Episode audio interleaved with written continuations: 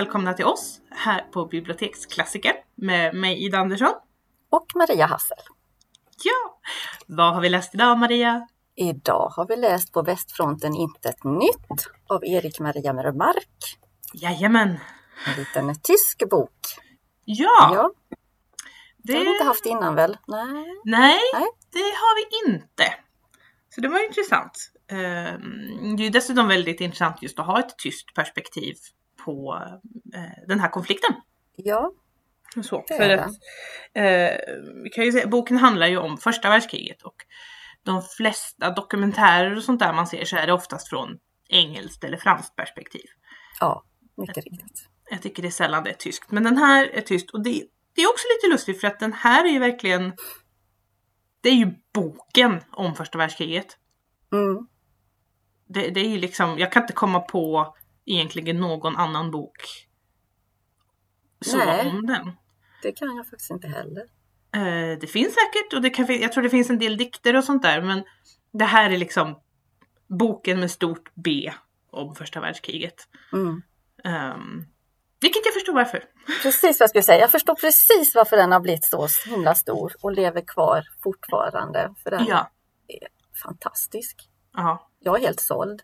Ja. Jag trodde ändå, när vi läste den fjärde krigsskildringen olika krig Ja. vi har läst nu ju. Och eh, då tänkte man var ju lite, lite trött på det här med ah, ett, en krigsbok till.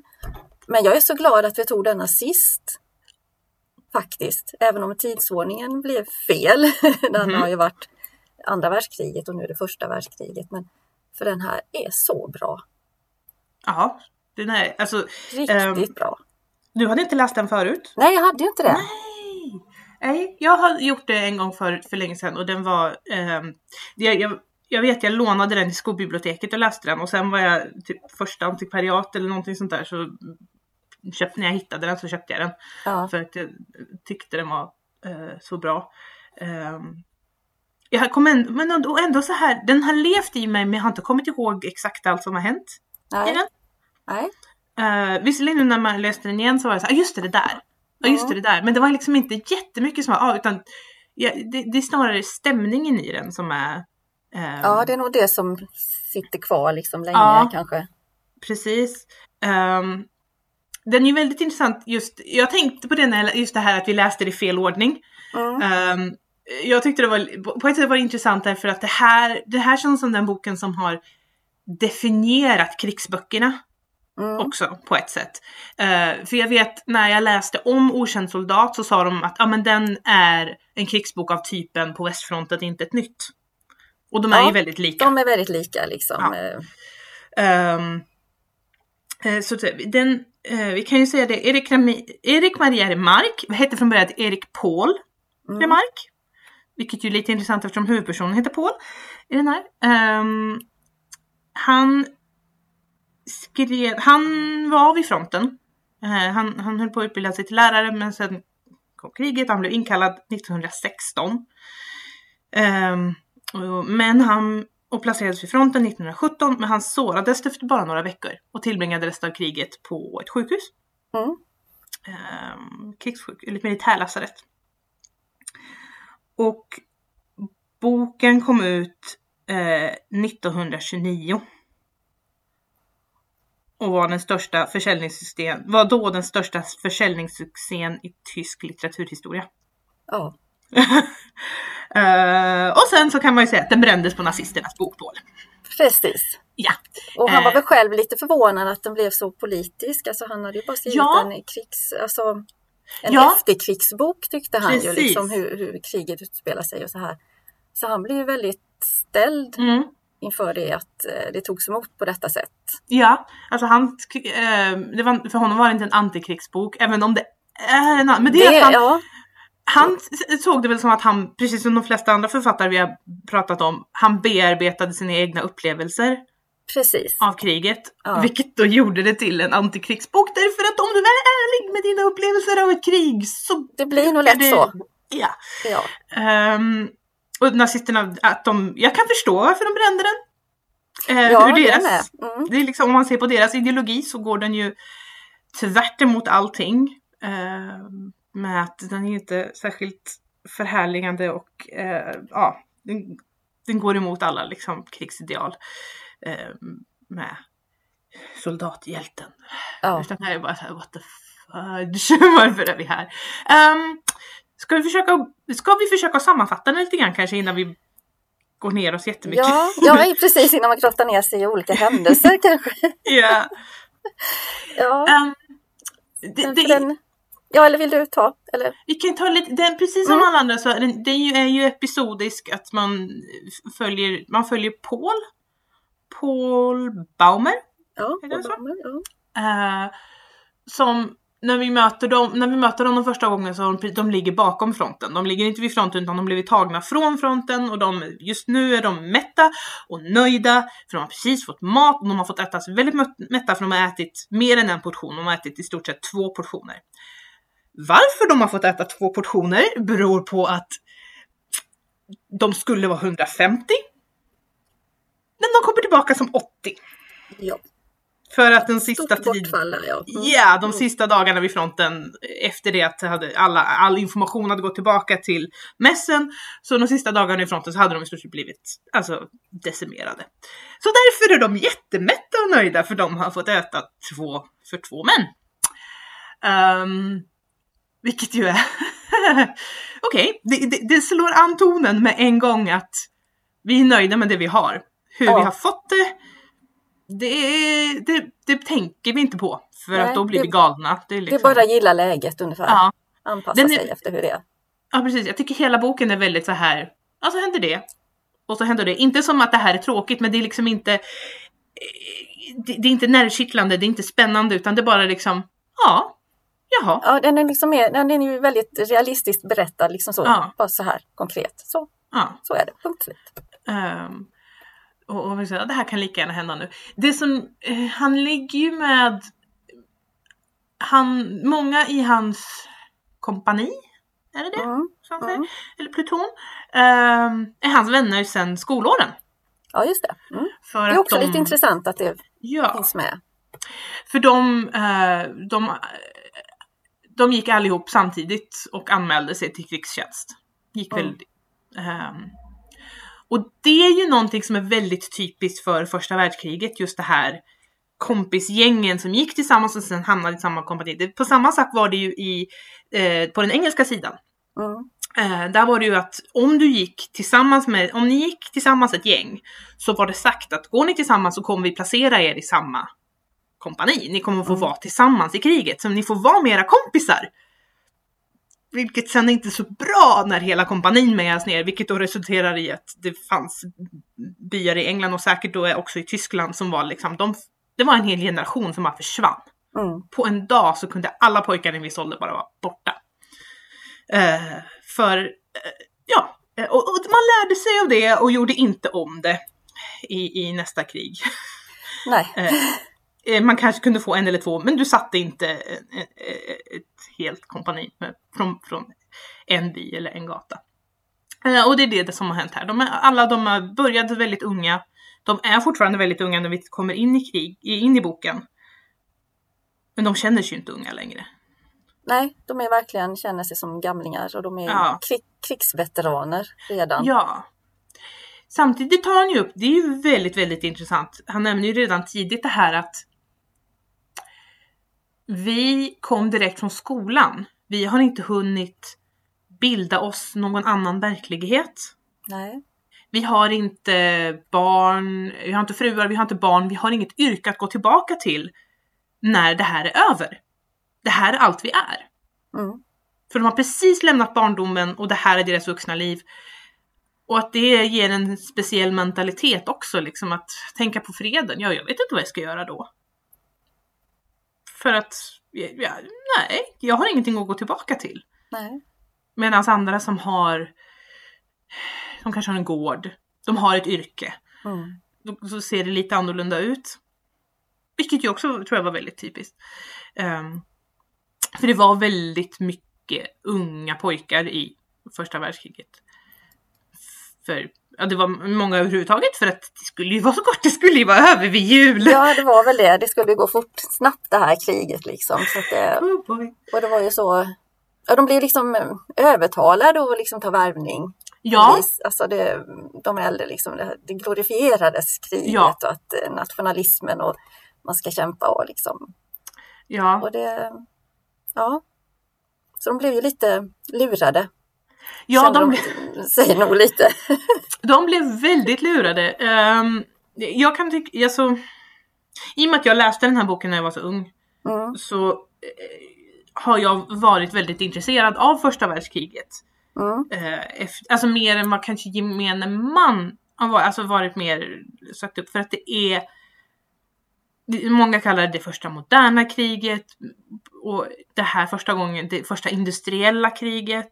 Sen finns det en del historiker som säger, ja men det här kriget istället eller det här så. Men det var ju det första stora moderna kriget där man använde, där massproducerade vapen eh, på en, en sån nivå. Och den typen av kaliber på vapen, den typen av vapen. Men det var liksom... Eh, vapentekniken hade sprungit ifrån krigsstrategierna. mm. Så de hade ingen aning om vad de höll på med. Nej, Eh, de trodde liksom, de, öv, de överbefälhavarna trodde, ja men vi gör bara, vi slår in dem, vi sätter in de här tunga kanonerna för ingen kan stå emot dem. Och sen är det bara att prom- promenera över och så har vi vunnit. Trodde båda sidorna. ja. Och det här bara att vi öser folk på. Det var ju en uttalad strategi både från i olika sådana slag, både från Tyskland, från England, från Frankrike. Vi blöder den andra sidan torr. Mm. Vi bara öser på så att de liksom inte, till slut så kan de inte ge något mer för att vi har liksom, de har förblött. På diverse mm, frontavsnitt. Vilket ju inte funkade någonstans. Eh, det, det, det är ett väldigt, egentligen är ett väldigt komplicerat krig också för att man, nu ser vi, vi ser bara västfronten nu. ja, För att det var där, det är där Paul är och det var ju där eh, författaren var. precis. Och det är det, det är det som är mest ökänt, det här sky- skyttegravskriget där man liksom blev fast ganska Ja. tidigt vid vissa linjer. Du gick fram och tillbaka några hundra meter. Eh, östfronten gick det på ett helt annat sätt. Det, det är en helt annan historia. Även den fronten som var nere vid Medelhavet Mm. var ju också annorlunda. Eh, men det är västfronten man pratar oftast om. Eh, kanske beroende på delvis den här boken. Det Det kan ju vara så. Ja, möjligt.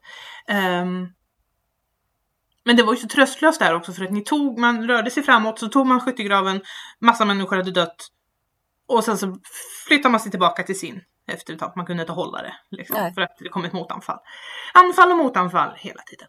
Um, är nästan allting är sönderbombat eh, efter av de här stora granateldarna.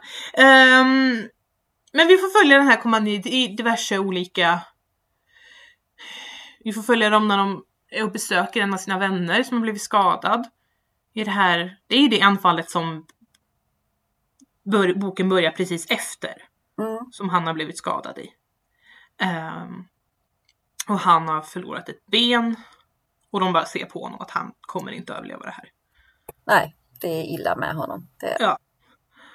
Ehm, och det här då när, de, när en av dem säger att de vill ha hans stövlar för han har så bra stövlar. ja, Och Paul får förklara för läsaren då att han hade kunnat gå barfota över taggtråd för sin kamrat om han trodde det skulle hjälpa honom. Men nu vet han att ingenting kan hjälpa honom och varför ska han då ha de här stövlarna? Varför ska någon annan ta stövlarna? Det är väl Mm. bättre att hans vän får dem. Vilket ju också är den här kamratskapen men samtidigt realismen i den. Alltså de, är- Mm. de, de, de är em, de är realister allihop. De, de vet liksom att de har ju liksom varit med ett tag. Det märks Ja. liksom. Mm. ja. Men det är också en, en sån bit alltså i boken, det är ju kamratskapet, är ju väldigt Mm, bra liksom berättat och liksom hur starka band man har. Och det är klart, nu kände de ju varandra sedan innan så att det är klart, det blev väl ännu mer kanske men eh, det är liksom en stor behållning i boken, tycker mm. jag, kamratskapen, hur den beskrivs. Det är liksom vackert på något vis, Ja. i allt elände.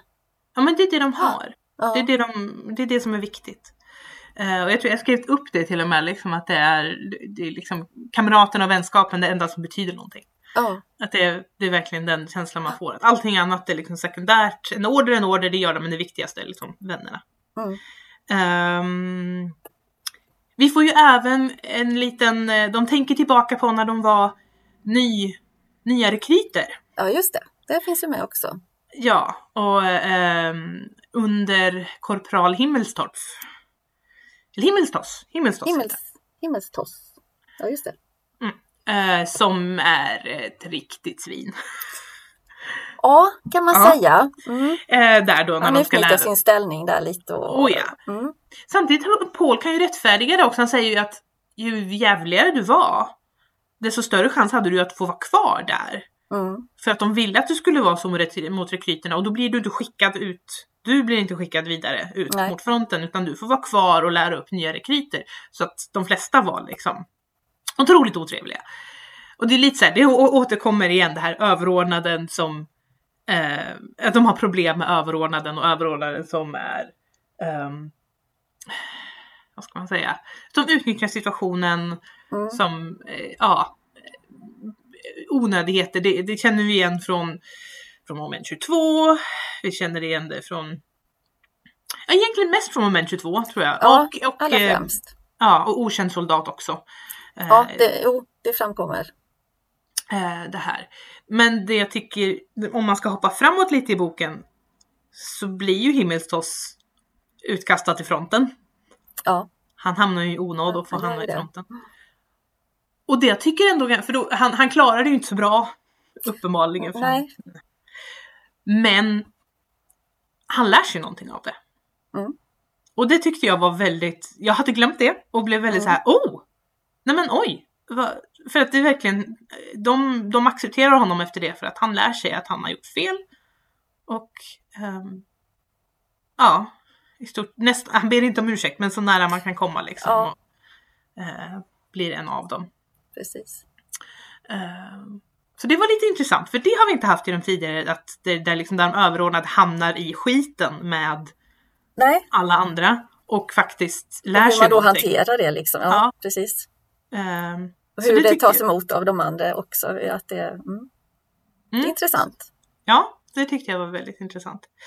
Ehm, vi får även föra Paul när han får komma hem igen. Han får permis. Mm. Eller vad kallar de det? Nej. hem, hemledighet eller ja, Ja, han får åka hem. Mm. Ja. Han får åka hem. Ehm, och då blir allting genast så mycket värre. Ja, det är faktiskt en Ja. ganska jobbig eh, Ja. frekvens i boken. Man känner liksom med honom när han närmar sig hemmet. eh, Ju sämre mår han ju på något vis. Mm. För då blir han, man är väl ganska avstängd när man är ute i kriget. Man stänger ner allting, man bara gör det man ska. Och sen ska du komma hem till det vanliga livet och vara precis som vanligt. För du kan inte prata om det du varit med om. För det är ingen som förstår riktigt. Mm. Och det, ja, det beskriver han väldigt bra, ja. tycker jag. Och det är ju väldigt intressant för att det är ju, då får man ju en glimt av så här kommer livet vara efter kriget. För de som Precis. varit där. De Mm. hemma, de förstår inte. Du ska bara liksom skaka av dig det och gå vidare. Alternativt, om de tror att de förstår, om de ställer sig och börjar prata om, eller börjar prata med dig om det så har de ju helt vansinniga idéer. Så han sitter på det här ölcaféet, Ja, han sitter och pratar med de äldre herrarna som säger att ja, men ni behöver bara trycka till fransmännen lite grann och belgarna så, så Mm. löser det sig. Ni måste bara göra det här. Liksom, det, det går inte riktigt så enkelt. De har mycket mer förnödenheter, de har mycket mer reserver än vad vi har. Det här går inte bra. Vi, kom, alltså, vi håller på att förlora kriget. Vara de andra säger nej, nej, nej, det här går bra. Det är bara... När jag läste det tänkte jag lite så här, det här är ju varför dolkstötsteorin fungerade så jättebra i Tyskland. För att Mm. alla trodde det här. Ja, oh ja. Det var väl krigspropagandan antar jag, men, Precis. men Och det var lite som att han skulle ju visas upp när han var hemma också. Mm. Pappan ville väl att han skulle liksom gå hit och dit, eh, grannar och liksom... Men han klarar ju inte av det. nej. För att han vet ju att nej, vi, vi fixar inte detta. nej. Han har upplevt hur, det, hur jävligt det är. Ja, Och det når inte fram. Man kan inte säga det där. Och nej. det, ja, Jag vet inte riktigt när den här boken, alltså när i kriget boken ska utspela sig. Jag tror det är senare delen eftersom det är så väldigt hopplöst. Ja. Ehm, och han, har varit i kriget. hur länge han var, jag kommer inte ihåg vad han säger, men det är ju, jag tror det är senare del. Och vid den laget så, alltså, det är ju som han säger, de har inga reserver. Tyskland tömde ut, de, det, det, näm, det nämns ju om och om igen att de får in knappt någon mat, de framme vid fronten. Nej. Det är liksom, brödet är mer sågspån och någonting annat. Men de där hemma har ju ingen mat heller. Nej, så de lider ju på sitt sätt Ja, och tycker att, ja, så de har ingen mat. Eh, de har heller inga, de, en av anledningarna till det är ju också att de har ju inga reserver att skicka, de måste ju ta allt folk, men det innebär att de måste ju ta männen från, eh, från alla lantbruk. Vilket Mm. innebär att då får de ingen mat. Vilket, ja, så. Medans, eh, jag vet inte riktigt om det här ska vara vid den tiden lagom när USA gått in i kriget och helt plötsligt fanns det hur mycket, hade de hur mycket folk som helst att sätta in eh, den andra sidan. Jämfört med, med, alltså, eh, med Tyskland som ja, de höll på att förblöda långsammare än vad eh, tanken var i strategin. Men på så Mm. vis funkade det ju. För att de, de hade inte folk att sätta in. Det, det fanns liksom inte. Eh, jag har eh, hållit på och, och lyssnat på eh, dokumentärer om, om första världskriget. Därför att mm, Ja, ehm, och då är det just det här att de har, den tyska militärledningen säger vi här, vi sätter in stöten här. Vi måste vinna det här. Och så sätter de de bästa de har och skickar ut dem. Och sen vinner de inte. Nej. Och då har de ingenting kvar. Liksom.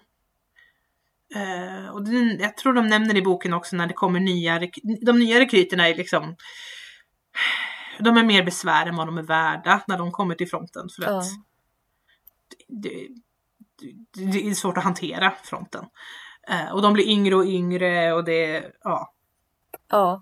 Det så det, De försöker ju liksom lära upp dem lite hur de Ja. ska, alltså det här med att det inte är de som det som låter mest, är inte det farligaste utan det är de här Nej. som piper liksom, eh, Mm. då ska du akta dig ungefär. Och, och det här med gasen och så, att man inte får ta av sig gasmasken för tidigt. Mm. Och de försöker ju liksom, men sen får de ju panik när de Ja. väl allting händer och så gör de fel i alla fall och så går de Ja. åt. Så det, ja, det är ju inte många som klarar sig. nej. Man får den uppfattningen att det är liksom bara ja, i kanonmat ungefär. De liksom, Det är verkligen det. Alltså Ja. det är ju, fronten var ju ett slakthus. Det var ju liksom en köttkvarn i stort sett. Ehm, så att det, ja. ja, Men eh, så att när han, när han, när Paul är hemma. Sen när han, han säger ju det när han ska åka därifrån, att han skulle inte åkt hem för då blir det, det blir jobbigare att åka tillbaka. ja, Och det är jobbigare att blir vara det. hemma. Mm. Ja, han skulle bara stannat där. Ehm, men han kommer tillbaka till fronten, till sina vänner. Visst är det då han ger sig ut på en enskild patrull? Ja, det är det. Det är precis som att han ska ge tillbaka lite för att han har varit hemma och varit ledig. Så ska Mm. han liksom, ja, Precis, var lite solidarisk. ja, Ehm, och då hamnar han i ett granathål. Där han bestämmer sig, han börjar höra att, någon ska, att motståndare är på väg och han bestämmer sig för att han måste ta ihjäl dem med en gång när någon hoppar ner i det här granathålet. Han kan inte Mm. vänta utan nej, första han har han gör. liksom bestämt sig för det att Ja. det är bara pang på liksom. Ja, vilket han också gör. Mm. Eh, det är bara en, en fransk soldat som ramlar ner där. Och sen måste han tillbringa dagen, är det väl? För det på natten han rör sig, så det är under dagen. Ja, det är väl hela dagen han Ja, eh, Med tillbringar här- där. ja, med fransmannen som inte är riktigt död. Nej, håller på han är inte det. Och det, Ah. det är också en sån här väldigt läskig, liksom, det är väldigt visuellt på något vis. Ja. Man ser det verkligen hur, ja. Och han vill ju, han, det är väl inte den perioden han liksom känner att han vill ju inte att han ska dö. Nej, precis. Alltså att, eh, Han försöker rädda honom och förbinda hans sår och liksom. Ja, han har, del, delvis har han i bakhuvudet att om de, Ja, det. om de Om- andra kommer ska de se att jag har försökt. Så då Precis. kommer de behandla mig bättre. mm, Men sen är det också lite här, jag kanske kan rädda honom. Och sen Mm. när han väl, jag vet inte om det är när han börjar, när det är liksom, nej det här är kört, han kommer att dö. Eller om det är när han har dött som på sig, men jag ska skriva till din familj. ja, Jag ska skriva till dem. Och jag var så här, um, okej. Då tänkte jag mitt stilla sinne, de kommer bli jätteglada att få det brevet. mm. Det vill man ju ha. Ja, precis. Hej, jag hade ihjäl din man. Oops! sorry. Nej, eh, men han, han, han vet ju i sitt stilla sinne att han kommer ju inte göra det. det eh, han kommer inte göra det egentligen. Det är bara någonting Nej. han säger för att lugna sig själv. Och sen lyckas han ju ta sig tillbaka till sina egna linjer. Eh, sina vänner. Han säger det här är första gången som han har sett någon han har dödat på nära håll. Mm. Hans kamrater har gjort det tidigare men han har inte gjort det. Han har bara skjutit på folk över liksom eh, ingenmansland. Ja, där man inte vet liksom om man träffar eller vem man träffar Mm, utan det är Precis. på håll. Ja, och jag kan tänka mig också att han, det är möjligt att han har träffat på dem i skyttegravar också, liksom har skjutit dem och sen fortsatt vidare. Ja, precis, att man så- rör på sig liksom. Att Precis. Det, mm, Att det, det är verkligen en överlevnad och sen så adrenalin inte högt. Och adrenalinet hinner inte gå ner förrän du är tillbaka med dina vänner igen liksom. nej. Och det hela är över. Medan här hinner adrenalinet gå ner och mannen ligger där och rosslar Ja, och är och inte man död. fattar liksom, vad har jag gjort? Ja. Var, väl- det var- var det med kniv också? Det var ju väldigt sådana Ja. närgånget också ju, så att ja, Jo, precis. det, mm. Jo, men sen är det... Det, finns, det är lite beskrivet, är det sen de har den här, de hittar spädgrisarna, grisarna och har, gör den här stora festen. ja just det, det är väl något. Eller ja, fest inom citationstecken. Ja, De får tag på massa, de får tag på mat. massa mat i alla fall lyckas de eh, De ska- tillfälle. Ja. Mm. De är vid en, en, en, eh, en liten by där bakom linjerna. En li, liten bit bakom linjerna som de ska hålla. Och där har de, de har fått tag på grisar och de har fått tag på potatis. Så de, de gör potatisbullar. ehm, och, och helsteker grisarna. Och sen undrar om de inte har lite bönor och någonting sånt där också. Det är en riktig festmåltid. ja, mycket mat har de i alla fall. Ja, men sen är det ju så här, röken från när de lagar den här maten gör ju att artilleriet från andra sidan kan liksom pinpointa vad de är så de börjar ju bli beskjutna men de är så här, sakta men säkert liksom, det viktiga är maten, vi räddar den och så liksom bara när den blir färdig så kan vi röra oss bort från det här huset. Och de lyckas med det, det är lite man sitter såhär, kom igen, kom igen, kom igen, kom Ja, igen. precis. Ja, men Det det är är så nästan- vältajmat, de får verkligen liksom tänka till. Hur ska vi göra? Ja. Hur ska vi göra? Ja, det är... Det, alltså det tycker jag nästan är mer, då sitter man nästan och är mer spänd än när han beskriver krigssituationer. När Mm. de gör eh, skyttegravsräder och, och så vidare. Att adrenalinet på, för mig var nästan högre. Kom igen, kom igen, kommer hon kunna få den här maten? Mm. Vilket är intressant! Ja, Ehm, ja. Men sen, sen blir Paul och en kamrat skadade i ett så pass illa så de blir tagna tillbaks till sjukhus. ja, just det. Ehm, jag vet inte om det är före eller efter måltiden, men, men eh, jag tror det är efter. Jag tror det är efter, ja. Ehm, de blir riktigt, de blir skadade. Paul klarar sig hyfsat väl, men hans vän får amputera ett ben. Ja, som man verkligen inte vill. Han vill Mm. ju egentligen eh, ta livet av sig Ja. om de var tvungna att amputera. Men eh, Ja. Ja. Ehm, och sen är det ganska lång period när de ligger på den här, de ligger på lasarettet då, på, på den här salen, de, de andra skadade. Folk Mm. som kommer och går och som eh, på ett, det är ett klostersjukhus tror jag det är, Ja. massa nunnor. mm, en massa nunnor Ja. som hjälper dem. Och, ja. Ehm, och det är ju och också, för det var då, vid det laget hade jag läst på om Remarque och liksom, om han tillbringade de sista åren av kriget tillbringade han på ett militärlasarett. Så det är så här, ja, här tror jag är väldigt, det är också, i och med att det är en så pass, en Han så vet pass, vad, eh, ja, ja, hur det gick till och lite Precis. så tror jag. och hur, de, hur Paul försöker hålla ihop honom och Albert hela tiden, att de ska vara tillsammans. För han känner sig lite ansvarig för Albert. Ehm, men till slut så får ju Albert kommer ju inte tillbaka till fronten för han är så pass skadad. Men eh, Paul kommer tillbaka. Mm. Och sen kommer den sista biten och jag kommer inte riktigt ihåg så mycket av det. Alltså det är ju mer ehm, Alltså den, de, de det, är- det, det är liksom mer, ja men det, det, det, de är tillbaka vid fronten. Jag kommer inte ihåg några specifika händelser direkt där mer än att Inte mer än att eh, han, eh, kamraten blir sårad. Ja, just det. Eh, katt. Att han bär på Katja. Ja. Att han bär på honom och Just det. eh, ja, Att han bär, bär katt. och det, Men, men det går inte så bra nej, katt. För att han får, han blir träffad av en liten granatsplittra på vägen troligtvis Ja, i huvudet. ja. Och sen. För Eh, De tyckte, det var, ja, de tyckte det var onödigt. Varför? Ja. Ja. kunde ju lämnat honom ungefär. Men som sagt, det händer ju med, medan han springer med honom. Så. Ja. Och det kan ju vara, alltså, det, oh boy.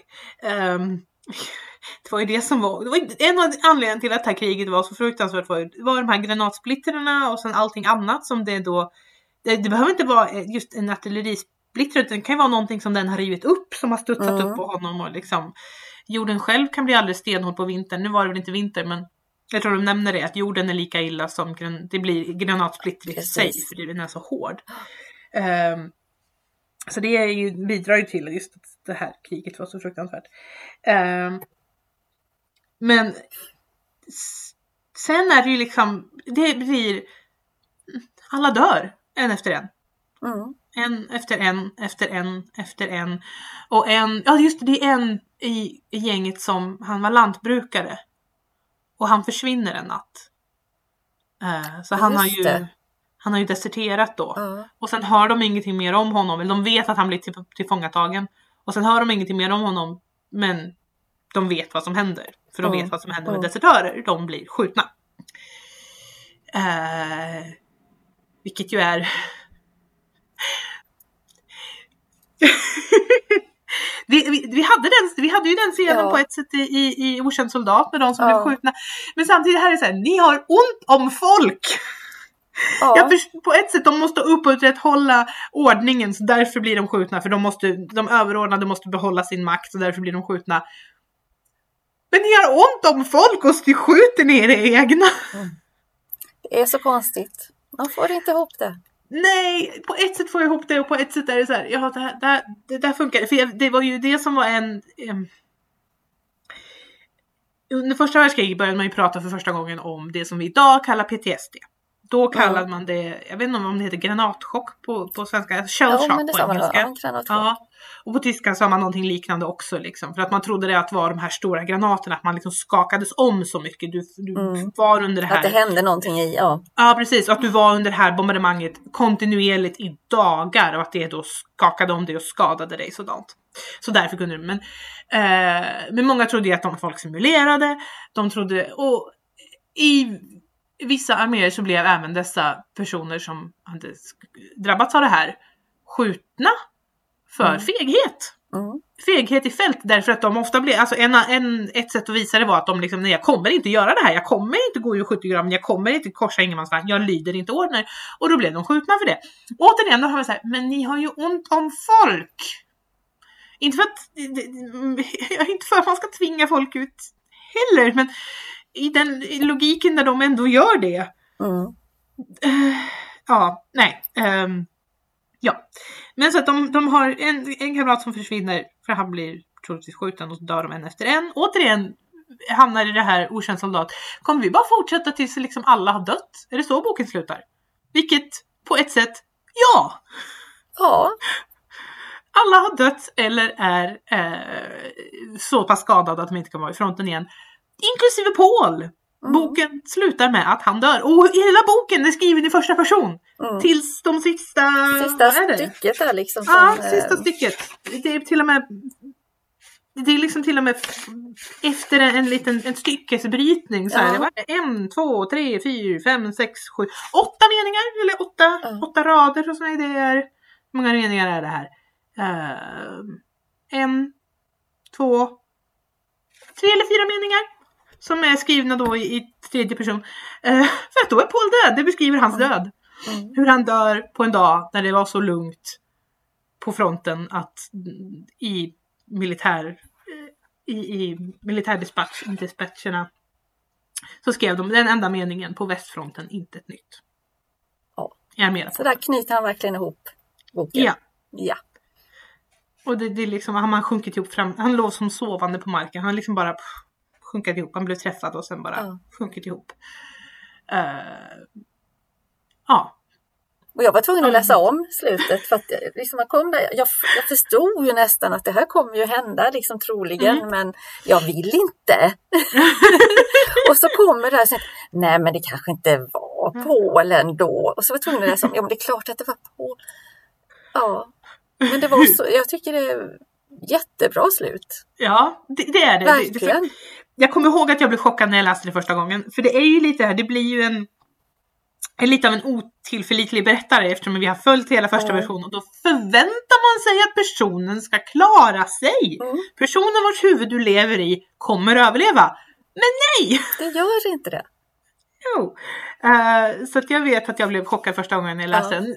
När jag läste den nu så var det liksom mer, då satt jag nästan och väntade på det, liksom att nu kommer det snart. Hur mycket Mm. mer ska hända innan liksom. Mm. Eh, så att det, det eh, ja. Det, det är ett bra slut. Det, det är fruktansvärt men det är ett bra slut. Ehm, Och en väldigt bra titel på Ja, boken. det är det ju. För att det ju... Den, den kan Ja. ju luras lite. För den har, faktiskt, den har lurat mig lite så att jag tänkte, ah, tråkig bok. Det händer ju ingenting i den där säkert. När den har en sån titel. Men ack så fel! Det händer massor. Så att, Ja. eh, den men man förstår ju ja, verkligen varför han valde den titeln. Liksom. Ja, Det, det, ja det är, alltså den är ju väldigt, som du sa innan, den är väldigt ehm, visuell. visuell. Ja, att det, du får ju verkligen bilderna av det och den här känslan av det och det är ehm, när jag läste den nu, vilket jag inte hade förra gången, men när jag läste den nu så fick jag väldigt mycket. Har du, har du sett målningarna av Otto Dix? Nej, jag tror inte. Eh, han är en tysk ehm, en tysk målare som också han var eh, vid fronten, vid västfronten. Mm. Och som ju blev eh, traumatiserad precis som alla andra. Och han, Mm. delvis har han, gjorde han målningar som skildrar fronten. Det finns framförallt en som är i svartvitt, jag tror inte det är en målning utan det är en, en etsning, en sån här Okej. du skärvar ut. Som är liksom, jag tror en del i en triptyk till och med, han gjorde en del triptyker. Som är liksom, det är en bild på eh, soldater i gasmask med de här granaterna som de ska kasta liksom. Och den är väldigt suggestiv. Sen hade han, de, han eh, några av hans målningar som kanske är mest kända är de han har gjort, eller jag vet inte om de mest kända, men som också är väldigt, man får en väldig känsla av att han, han målade efterkrigstiden Mm. med krymplingar. Alltså han målade dem som eh, hade kommit hem från, alltså, som saknade ben, som saknade armar, som saknade allting. Eh, nazisterna tyckte inte om honom heller, Nej. kan man ju säga. Eh, han hamnade i den här, de hade ju en ökänd utställning eh, med urartad konst. eh, Som de Ja, just det. Mm. Eh, så det finns några målningar som man bara har svartvita fotografier av Hans kvar för att de blev brända. Av, Mm. eh, originalen blev brända av nazisterna, de tog dem och brände dem. Eh, men jag, jag fick väldigt mycket, du, du, du kan bildgoogla honom, eh, eller Mm. hans, hans bilder, för att det, det, det, det, de är liksom samma skrot och korn, känns det Ja. som. Det är liksom, de är av, av en generation, av, de har båda upplevt kriget och fått ut ungefär samma sak av det, känns det som. Och jag fick liksom hans bilder väldigt, jag var tvungen att sen gå in och bildgoogla, för jag fick liksom hans bilder i huvudet när jag läste det. Ja, det. Ehm, så, så det är väldigt intressant. För det är ju, i och med att vi får tillbringa en tid på sjukhus också. För det är det som är eh, sjukvården hade gått så framåt. Både den militära eh, utvecklingen hade gått framåt så därför hade man fruktansvärda vapen och vi hade gasen som Ja, du inte bara dör av utan den alltså du kan ju få kallbrand av gasen. Den kan sätta sig på andra ställen, alltså det, och det, kan, det äter upp olika typer av gas, fräter sönder hyn och allting. Så även Mm. om du överlever så blir du skadad. Du kan bli, du kan bli blind, eh, du kan förlora allt möjligt. Men det som var ju var ju att folk överlevde det här därför att sjukvården hade gått så långt fram så att du kunde kunna överleva en amputering. mm. Och du kunde överleva att de, de amputerade väldigt mycket. Alltså de hade ju, de kunde amputera käken på det och du överlevde. Ehm, det fanns, folk kom från kriget och hade proteser på alla möjliga ställen. Mm. Där du kanske inte hade haft det förut. För att innan hade du dött av dina sår. Mm. Sen var ju såren kanske så mycket värre framför allt på västfronten därför att där befann man sig där västfronten låg många gånger var gammal jordbruksmark Mm. som hade brukats i årtionden, århundraden. Och då hade den brukats och gödslas med alltså bo, med gödsel, alltså med, med koskit och hönsskit, jag tror till och med människoskit. Så den, de mikroorganismerna fanns ju liksom i jorden så det spred sig ju också. Så Mm. fick du, alltså dina sår var ju inte rena för fem öre, du var ju inte ren. Ehm, det beskriver de ju väldigt tydligt hur den här smutsen Mm. det här Jo, ja. evinnerliga smutsen och um, det är lera och det är träck och det är liksom allt den här liksom de, den feta hinnan som bildas på liksom alla vattenpölar som är överallt där, för naturligtvis så regnar det ju. Och så blir det lera och så blir det de här enorma pölarna och står i vatten till knäna, vilket ju gör att står du i vatten tillräckligt länge så börjar ju dina... De, de kall, ehm, jag vet inte vad kallas det på svenska? På engelska kallas det trenchfoot. Väldigt eh, passande för att alltså, di- di- din, din fot börjar liksom, den blir fuktskadad Ja. och börjar, du får i stort sett kallbrand i foten för att du har stått i väta så länge. Alltså allt det här, den här otroliga misären. Och så allting, det ligger en doft av blod och död. Och det är inte bara människor, det är djur också. Och dessa, han skriver om råttorna, de här likråttorna som överallt. Ja, just det, de- och de, för att de har ju att äta. Det var ju liksom in, ingenting. Och, gud. Det, det, det är verkligen så här. Nej. som sagt, jag först, de som ville ha ett nytt krig, jag förstår varför de inte vill ha den här boken för att det, det är ju lite... Varför skulle du vilja ha Precis. Ja, eh, men, men den, den är... Eh, det, det är väldigt väl skildrat. Ja, det är det. Ehm, och hur de ändå... Och det är så väldigt sakligt skildrat. Det bara är så här. Ja, det är ju det. Det är väl därför man tar in det så väldigt tror jag. För att det är just så sakligt berättat och det är liksom inte att han han trycker inte upp i näsan på dig precis vad du ska tycka utan det bara, han bara beskriver så här. Så. Han, det är liksom... det, Ja, ja, det är väldigt bra gjort. han är liksom, han är inte arg när han skriver. Nej, det, det nej, känns inte, Det är inte liksom, den eh, varianten heller liksom. Ja. Så jag förstår när han sa att han trodde inte det skulle vara antik- Han skrev en efterkrigsbok, han var inte arg. Nej. Han var bara gravt traumatiserad. Mm. Men det var han inte medveten om. Nej. ja, det är lustigt det där hur det kan bli. Men det får de ju också när vi sa de, de, gick, de blev övertalade att gå och skriva in sig i armén, Mm. han och hans klasskamrater. De har ju den, han stöter ju på när han är hem, på hemförlovningen så stöter han ju på den läraren igen som nu är inkallad. Mm.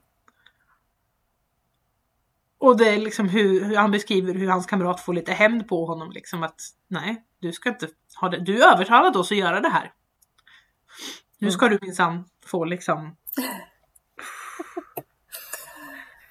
Ja.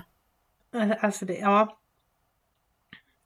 Ehm, nej. Och sen lite det här de, de, de fa- anfall och motanfall och anfall och motanfall och ingen lär sig någonting. Eller ja, soldaterna lär sig. Men de Mm. överordnade lär sig inte. Nej, de läser ingenting. Det är, de säger, definitionen av galenskap är att göra samma sak igen och igen och förvänta sig en, ett annat resultat. Mm. Och det var precis det det här var. Hela västfronten var bara, vi gör det här igen, den här gången kanske det funkar. Vi justerar lite grann och nu kommer det fungera. Alltså, det, Ehm, det finns en, det kom en film 2018 som en dokumentärfilm som Peter Jackson har regisserat. Mm. Ehm, jag vet inte om jag har pratat om den förut, men den, ehm, den heter They shall not grow old. They shall not grow old. Och den, den är fantastiskt välgjord. Alltså det, det han har gjort är att han sa att det här, var, det här skulle vara soldaternas historia.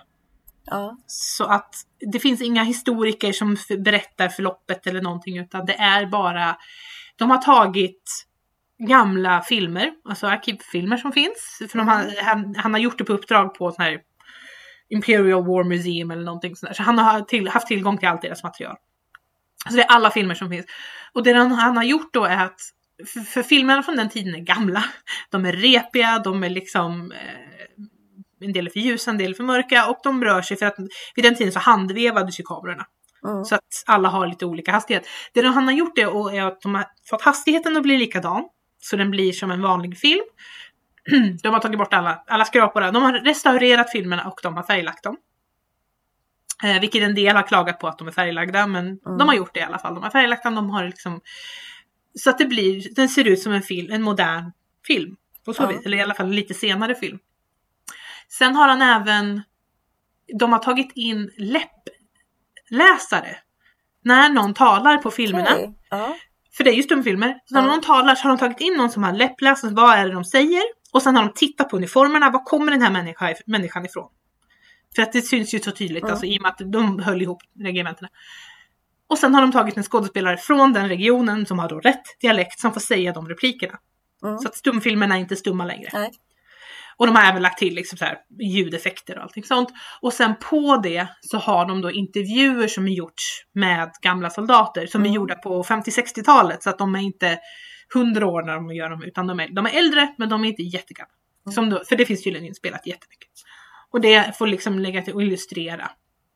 Och han skildrar ingen speciell händelse utan det är liksom hela förloppet så här allmängiltigt. Eh, och det här är ju brittiskt. Det är ju den brittiska armén. Eh, den, den är jättevälgjord, jag kan rekommendera den. Ehm, den eh, det som jag, jag, jag såg om den nu för det här.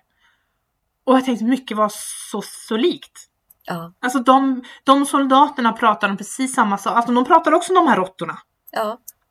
Och, och de pratar också om, liksom, om gasen och de pratar om vännerna som förs- Alltså det, det är så mycket som liksom, ja men det var Det igen, liksom. Ja. Ja, det var allmängiltigt. För den menige soldaten så såg kriget likadant ut oberoende på vilken sida du var. Ja. Det var liksom, de var bara utsatta för det här.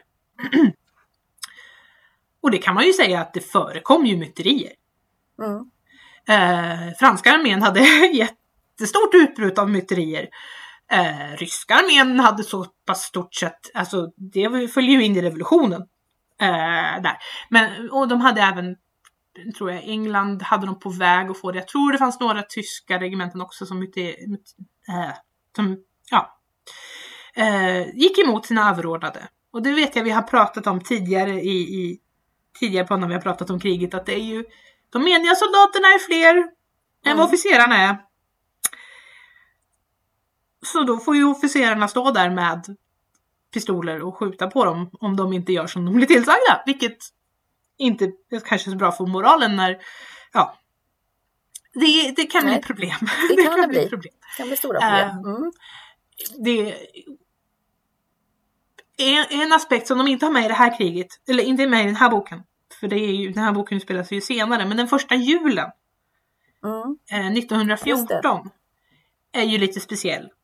För att då, på flera frontavsnitt, så utlyste soldaterna själva vapenstillestånd. Mm. De utlyste julfred.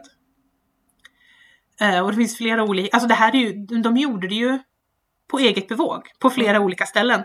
Eh, sen hur pass långt de gick med det här är beroende på vilka de mötte.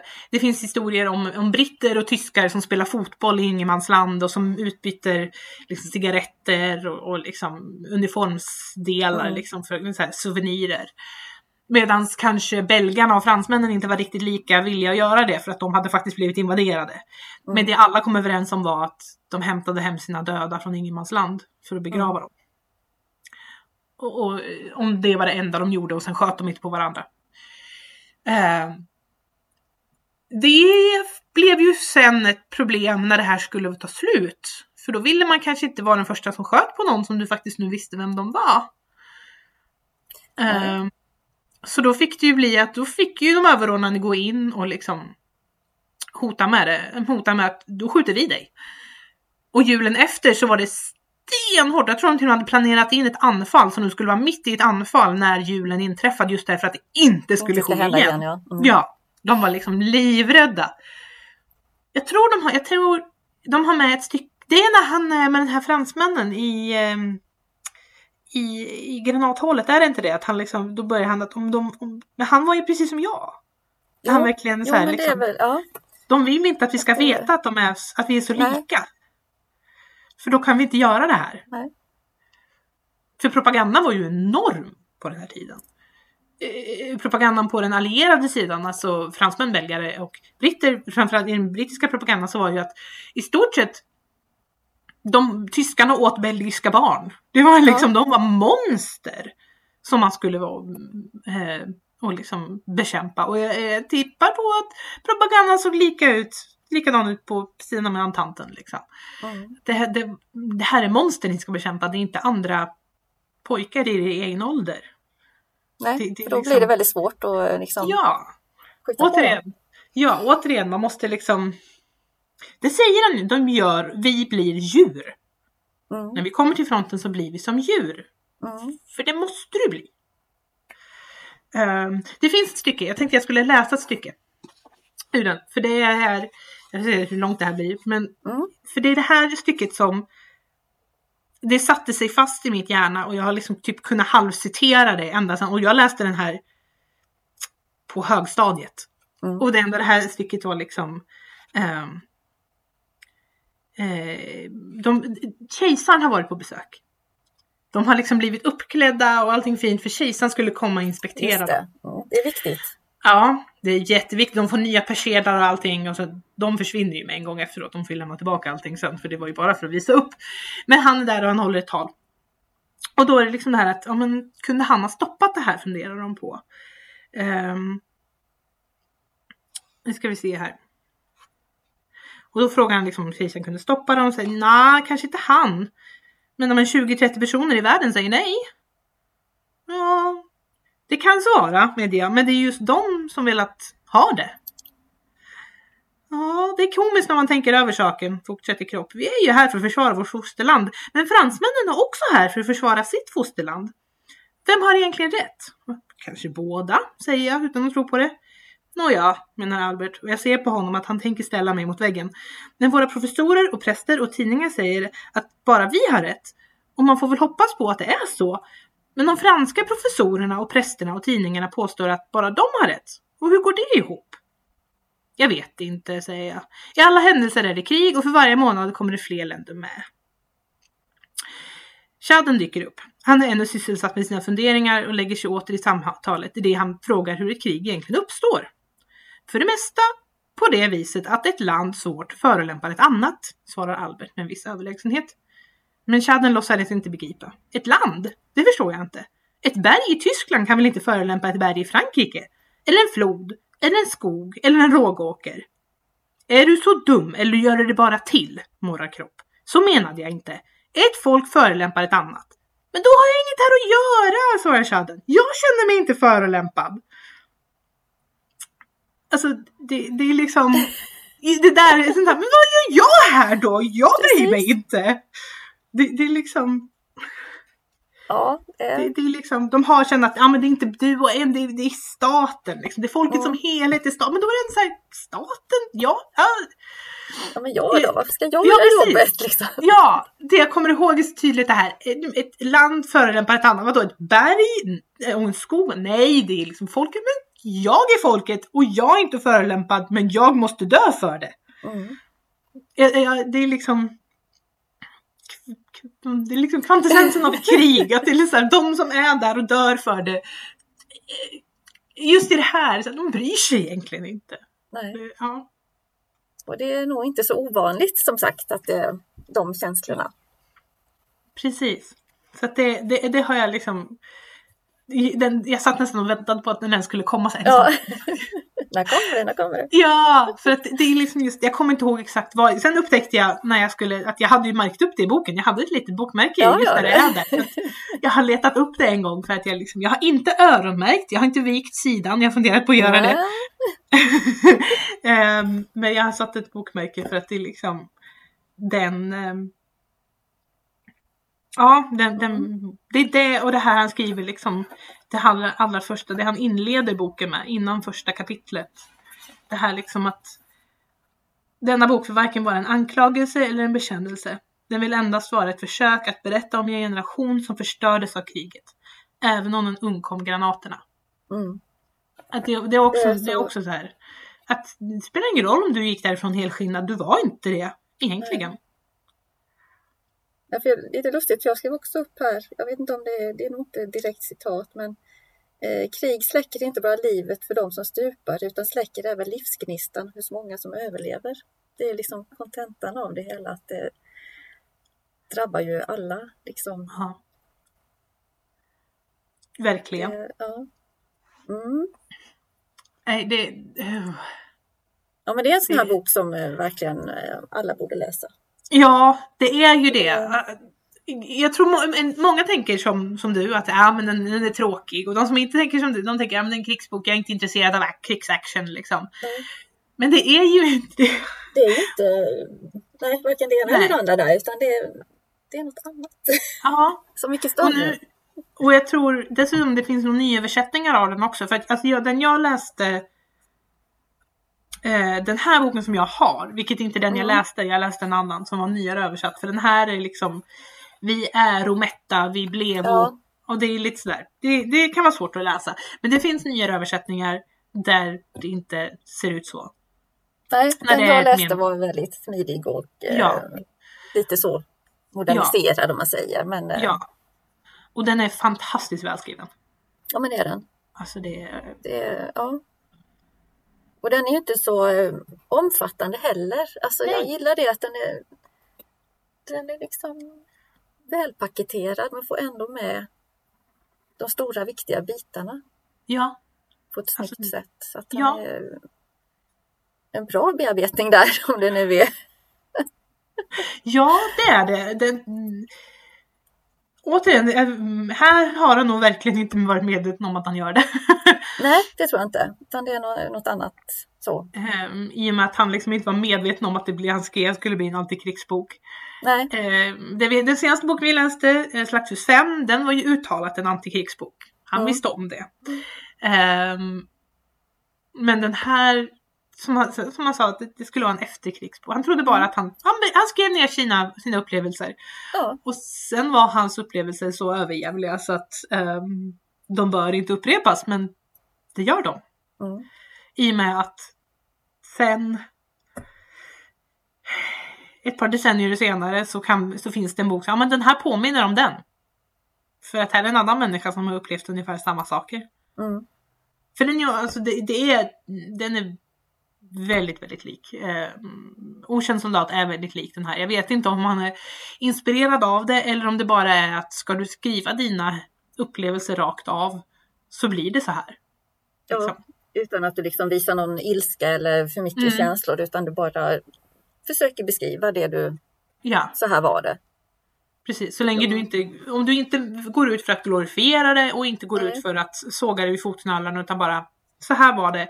Och då får man liksom att men folk dör till höger och vänster och när de inte dör så sitter vi och gör ingenting och liksom filosoferar om det ena och det andra. Om våra liv efteråt, våra liv som för alltid kommer vara ändrade på grund av det här. Vi, kan, vi blir aldrig Ja. de samma igen. Och överordnade som inte har koll på... Här... Du stöter, det finns någon major tror jag man stöter på. Som är, det är när han är hemma, just det. När Paul är hemma så stöter han på en major. Och han är väl lite... Han uppför sig inte som majoren vill att han ska göra för han uppför sig som Nej, han just gör. det, den, ja nu vet jag vad du... Mm. Han uppför sig som man gör vid fronten. Och då säger Precis. majoren, vi ska inte ha några frontfasoner här. Du ska... Och det är så här. Ditt as! Tänkte jag liksom när jag läste. Det inga frontfasoner. Det finns en anledning till att man har de där frontfasonerna. Det är för att det spelar ingen roll! De har lärt sig att det spelar ingen roll! Ja, Men han ska absolut hålla på det. Och det är då man undrar, så här, har du någonsin liksom, har du befunnit dig ute i fronten? Nej, jag tror inte det. knappast. Uh, gosh. Men pratar inte du ock- också om frontvansinne? Vid Ja. några tillfällen att... Eh, fast det är väl mer när, de, eh, när det händer saker och de flippar ur. Ja, Eh, vissa det. soldater, en del liksom Ja. ska krypa upp ur skyttegraven för de mäktar inte med. Alltså de blir helt... Ja, Ja, blockerade så de får ju liksom smälla till dem och hålla fast Ja. dem. Och, Alltså för det var ju, eh, de allierade hade ju det som strategi att vi bombar och bombar och bombar och bombar och bombar i flera dagar. mm, Eh, för då förstör, de trodde att de förstörde eh, besittningarna, vilket de inte, alltid, Ja. de inte gjorde. De kunde förstöra dem till viss del, men till stor del inte. Eh, och sen när det var över, när det blev tyst, då visste man att då, kom, då kommer anfallet. Så det var ju också så här, då var de ju beredda. Då kröp de ur sina hål och satt och var beredda. Så det var lite eh, kontraproduktivt. Eh, men det var mer början på kriget. Sen började de Båda sidorna kom på någonting. Från som och framåt kom de på det här att de skulle de kallar det creeping barrage och rolling barrage, vilket är att vi skjuter en viss bit framför var våra avancerande trupper är. mm, Problemet var att de hade ju inte radio på den här tiden så de var såhär, men vid den här tiden ska ni befinna er här och då ska vi beskjuta. Men så funkar inte verkligheten så det kunde bli att de besköt sina egna alternativt att de egna hamnade framför. Så Ja, att just det. de liksom inte, ja. mm. Det var en enda röra Ja, det här kriget. Fullständigt vansinnigt. Eh, och ändå är det så mycket som som de liksom de kom på. Alltså för- första gången de använde flyg Mm. på det sättet. Mm. Dels för att rekognosera och även för att beskjuta. Det pratar de ju också om. De sitter, de tittar på luftstrider där Ja. ovanför. Liksom, det är nästan som det är ett spektakel. Det är som, Ja. det är som att gå på bio ungefär. Liksom att, ja, nej. Men sen tanks. Kom ju första gången också. Att det heter tanks på engelska och mm, även till viss del på andra språk också. Det beror ju på att de var ju de var eh, förklädda som vattentankar. mm. Jag trodde att det skulle vara liksom, här var vatten och det var liksom för att första gången de dök upp så visste ju ingen vad det var. Båda sidorna hade liksom tanks, de hade olika design, olika tankar på hur det skulle se ut men båda kom på ungefär samtidigt att det här kan nog vara en bra idé. Ja. Så här gör vi. Ja precis. Ehm, så det, det återigen en del i det mekaniserade kriget. Ehm, för att man hade så många nya fina roliga uppfinningar man ville använda. Massa saker. Ja, nej det är... Oh god. Men det, den är... Du befinner dig väldigt mitt i striden, är känslan. Men du Mm. befinner Alltså jag tycker också att det var... Jag tycker inte att du sitter... Du sitter inte på helspänn hela tiden. Nej, När du läser. Alltså även när du är mitt i striden. För att det är liksom... Det är så lakoniskt berättat. Mm. Mm. Vilket, ja. Vilket är intressant. Um, vi brukar prata filmatiseringar. Tyvärr har du inte kunnat se filmen för jag hade den för Ja, länge. jag vet. sorry, sorry. Ehm, den från 79. Det fan, jag tror det finns en stumfilm också. Mm. är gjord. En- Antingen det eller en um, tidig ljudfilm i så fall. För det kom en filmatisering ganska Det snart. kom ju 1930 redan. Ja. Så jag vet inte om det är ljud på den eller om den är stum. Men Så- den har jag inte... Den tror jag... Är den tysk också? Jag tror den är Jag tysk. tror den är ty... Nej, var det inte Hollywood? Det läste jag någonstans som Mm. de hade gjort Ja. den. Men, men den fick inte visas, hela fick inte Nej. visas i Tyskland utan det var Så. sekvenser man visade. Så, Så var det. var det. De Just klippte det. om den. Ja, kan inte visa allt elände. No! Framförallt det inte man... fel? Ja. Nej, det är lite så här... ehm, med när man har, liksom sitter med, man vet vilken ideologi nazisterna hade. Så här, jag förstår varför de inte ville visa den här. Jag förstår varför de inte Ja. ville att den här boken skulle finnas. Jag förstår varför Mark flydde ut i exil. Eller liksom, Mm. han, han, eh, no. Han skrev ju bara en bok. Ja Så blev det precis. så fel. Han skrev ju bara ner sina upplevelser. Ja, Det här var ju det som hände. Men det ska vi inte prata om. nej, nej, nej. Jesus. Ehm, ja. Men eh, jag, jag kan säga filmen är på väg till dig nu. Ja, bra. och jag tyckte den, den, var, den, var, den var bra. Tyckte jag nog. Den var eh, ganska bra eh, skildrad. Men, intressant. Det, det, det jag tänkte när jag såg den var så varför, varför kommer det inte en ny filmatisering av den här? Nej. Jag vill ha en ny filmatisering av På Västfronten, inte ett nytt. Ehm, för att, ja det kom en 79 men det spelar ingen roll, vi filmatiserar ju, vi gör ju nyfilmatiseringar av, Hela tiden. Liksom, Hela tiden. eh, Ja. ja. Och lite så, här, så kan, kan vi få se en tysk filmatisering, en ny filmatisering av den? Det hade varit något. Jaha, liksom där det faktiskt är, för den, den från 79 är ju Hollywood, den är ju på engelska. Men jag skulle nästan vilja se den på tyska. Ehm, och så det kom ju en film, den har jag inte sett, men den kom ju för något år sedan. Vad heter den? 1914, 1917? Någon sån här, Den har jag nog sett, ja vad det nu, Ja. vilken siffra det nu var kommer jag inte Ja. ihåg. Men, mm, Den är ju ett engelskt perspektiv. mm. Of course. Ehm, men den har jag inte sett. Men den blev ju mm, halvt om halvt omtalad liksom. Jag har inte sett den för jag kände att det skulle bli så tröstlöst. Ja, ja, men jag för mig jag tyckte den var bra. Mm. Jo, jag har hört bra saker den, om ja. den. Men, men jag har jag inte kommer varit... inte ihåg några detaljer, alltså ingenting egentligen. En krigsfilm, okej. ja. Ja, nej, men jag, jag, jag tänkte när jag såg den så här, jag vill, jag, jag vill ha en ny filmatisering på Västfronten, Ja. inte ett nytt. Med liksom dagens... ehm, se vad de skulle göra av den. Ja, hur man liksom, ja, vad man lyfter fram och hur man eh, får fram Mm. berättelsen. Ja, för Kul. att... Det är Överlag- intressant. Ja, för överlag tycker jag att första världskriget är alldeles för bortglömt. Um, det pratas så mycket om andra världskriget och vissa saker, ja det ska vi prata om, det ska vi komma ihåg. Men eh, just att det pratas så mycket om själva kriget, andra världskriget och så pratar man inte om vad som ledde upp till det. Nej, för det är ju det som har varit intressant att liksom föra ihop det där, liksom, varför det blev som det blev sen. Precis, för, att, alltså, för du har inget andra världskrig utan första världskriget. Och jag tycker Mm. man ser det. I den här, man läser den här så ser man just det här när, när han är tillbaka i civilsamhället och de inte förstår att det här kommer inte att gå. Utan Nej. de tror bara att men vi håller på att vinna och sen när de bara helt plötsligt, nej vi förlorade. För även chock. liksom, ja, även den högsta militärledningen hade vid en punkt förstått att vi kommer inte vinna det här kriget. Det enda vi, de kämpade för mot slutet var att ha så bra ställning, ställningspunkt som möjligt att komma till förhandlingsbordet med. Mm. När vi ska förhandla om fred i ett krig vi har förlorat så vill vi sitta på så bra grejer som möjligt så att vi inte behöver. Men vi kommer inte vinna det här.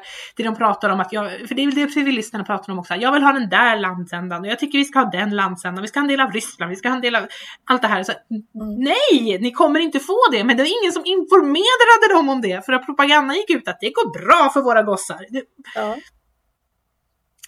och det lägger då grunden till att man kan säga att det var eh, judarna och kommunisterna som stack en dolkstöt i oss och ja, det, det blev som det blev liksom. ja precis. Det, det är liksom, den, den, den formas på flera ställen denna dolkstötsteori, den har sina förgreningar på, men jag tycker man kan se den. Han skrev 1929 skrevs den här boken och du kan se det redan då. Mm. Det här kommer inte gå bra.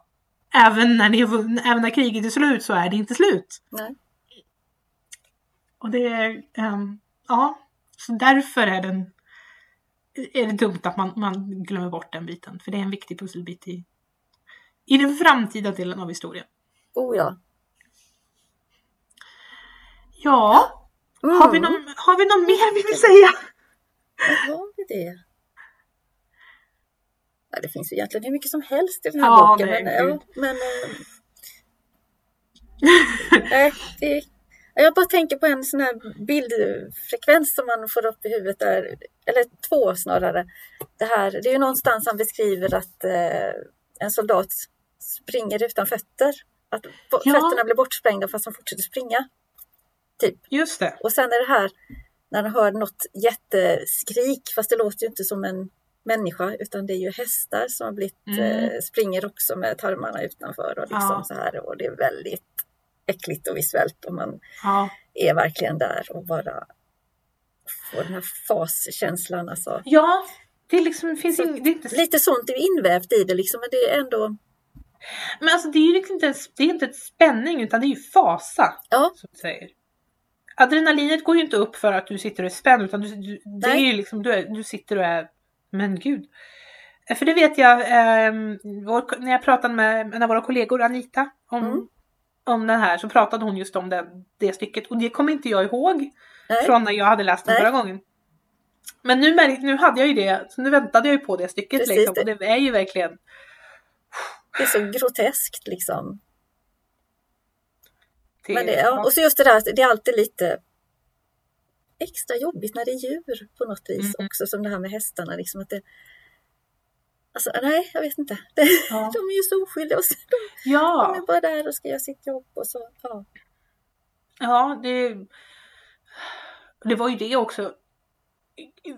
Det, det skiljer sig kanske inte så mycket så här, men det som var Vissa stycken av västfronten blev ju så att det var så lerigt och den där leran den hade speciella egenskaper så att om du inte kom därifrån så kom du inte därifrån. Alltså du kunde Nej. fastna i leran och sjunka Ja. ner, vilket det hände med hästarna ibland. Om de hade liksom, de, Ja, kunde precis. de gick ner sig i leran och allt du kunde göra då var att skjuta dem.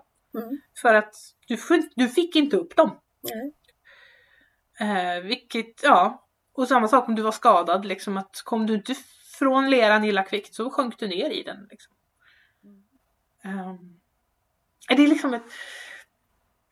Eh, det har ju att göra med att det är ett parti som de håller, alltså det är är en ganska lång, långsträck men det är liksom en viss partimark som de håller sig på i flera år. Och striden böljar fram och tillbaka över bara det här vilket gör att den inte kan hämta sig vilket gör att det blir det här fruktansvärt helvetiska månlandskapet Mm. med kratrar och och som ju också gör att folk dör där ute i ingenmansland och så ligger de där så kommer en granat och träffar. Och helt plötsligt har du flygande folk liksom. För Ja. att det träffade någon. Alltså, oh boy. Usch. Ja, nej det, det, Det, det är rått. det är det. Ehm, och väldigt, men det är väldigt, den biten är väldigt välskildrad. Att det jag tycker inte, det känns inte som det gottar sig i det. Nej, nej, inte alls. Inte på något vis liksom. Nej. Utan det är liksom... Utan det är också bara den där ren beskrivning. Ja. Och det är ju därför det blir så fruktansvärt bra, Mm. tycker jag. Nu, nu Ja. fastnar jag med ögat här på en liten anteckning här också. Som, Mm. Om jag bara kan läsa upp den, om jag ser vad jag har skrivit. Eh, det är lite om, ett litet citat ur boken här, eller två stycken jag plockat ihop. Eh, vi är övergivna som barn och erfarna som gamlingar. Vi är råa, sorgsna och ytliga. Jag tror vi är förlorade. Och sen så ett nytt citat. Allt som nu, så länge vi är ute i kriget sjunker till botten inom oss som en sten, kommer efter kriget att återflyta upp och först då börjar uppgörelsen på liv och död. Och det är ju lite vad han känns som han har gjort här med, med sin Ja. bok då, liksom att det flyter säkert upp saker och det bearbetar han genom att skriva ner det. Men alla Alltså, kunde ju inte ja. göra det, Nej. utan många fick ju liksom hade det tufft, Ja. väldigt tufft. Ja, och sen komma hem till att men varför, varför, ni höll ju på att vinna kriget, varför gav ni upp för? Ja, men lite så. Liksom, jag, Att man jag tror, eh, ja, både kanske var ja, fega och lata och inte gjorde tillräckligt. ja. Ja, eh, eh, boken är otroligt insiktsfull tycker jag. Liksom att, det- Ja. eh, när man tänker, ja, han skrev det tio år efter kriget, han hade tio år på sig att bearbeta. Ja, men ändå. Han satt och gjorde det på ett sätt själv. Liksom. Det, han, han Mm. kanske inte var... Sen vet jag inte hur mycket det är som han, han tar in, eftersom han inte var så länge vid fronten. Nej, så vet jag inte hur mycket som bygger på att han har intervjuat andra eller liksom kamrater som har berättat eller bara allmänna historier han har hört. Mm. Men ändå så är det liksom i och med att den stämmer. han har verkligen fått till det ändå. Mm. Hur Ja, han än har fått eh, ihop det och, och man Ja. har upplevt själv eller hört andra. Det, han har Men- fått ner det till en Ja. fruktansvärt bra berättelse. Men i och med att den stämmer så väl överens med andra intervjuer som jag har hört med andra veteraner från andra arméer så är det liksom att uppenbarligen var det det här som var verkligheten för alla. Så att Mm. ja, nej. Starkt rekommenderad denna bok. Ja, det kan vi göra. Mm. Verkligen. Definitivt. Huh. Men med den så lämnar vi krigen. Ja, det är väl dags nu, tycker Ja, vi, med något nu- annat. nu är det färdigt.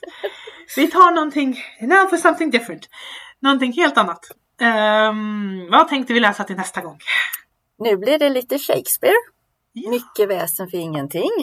Så nu hoppar vi bakåt i tiden. Ganska Ja. många århundraden. Så det blir lite spännande. Ja. För den har jag heller inte läst. Sett film, men inte läst. Mm. Nej men det är ju, det är ju en pjäs så det är kanske Mm. inte så många som har just läst Lä- nej, jag tror inte det. det. är, det är lite Det är lite ovanligt. Det är ju eh, det. Läsa pjäser. Jag kan rekommendera om man ska läsa pjäser att man gör det högt för sig själv. Ja. Det underlättar ibland. Ja. Eh, framförallt Shakespeares pjäser för de är... Det finns inte så mycket scenanvisningar i hans pjäser om jag kommer ihåg rätt. Nu var det ett par år sedan jag läste en av hans pjäser men det, det är mest dialog Mm. ehm, i det. Vilket... Jag vet inte om det gör det lättare eller svårare att läsa. Vi får se. Det beror väl på vad man tycker om, vad man vill ha, om man vill ha dialog eller om man vill ha miljöbeskrivning. ja, Eh, men det blir nästa gång. det blir det. Så tills dess så får ni ha det bra. Hej då! Hej då!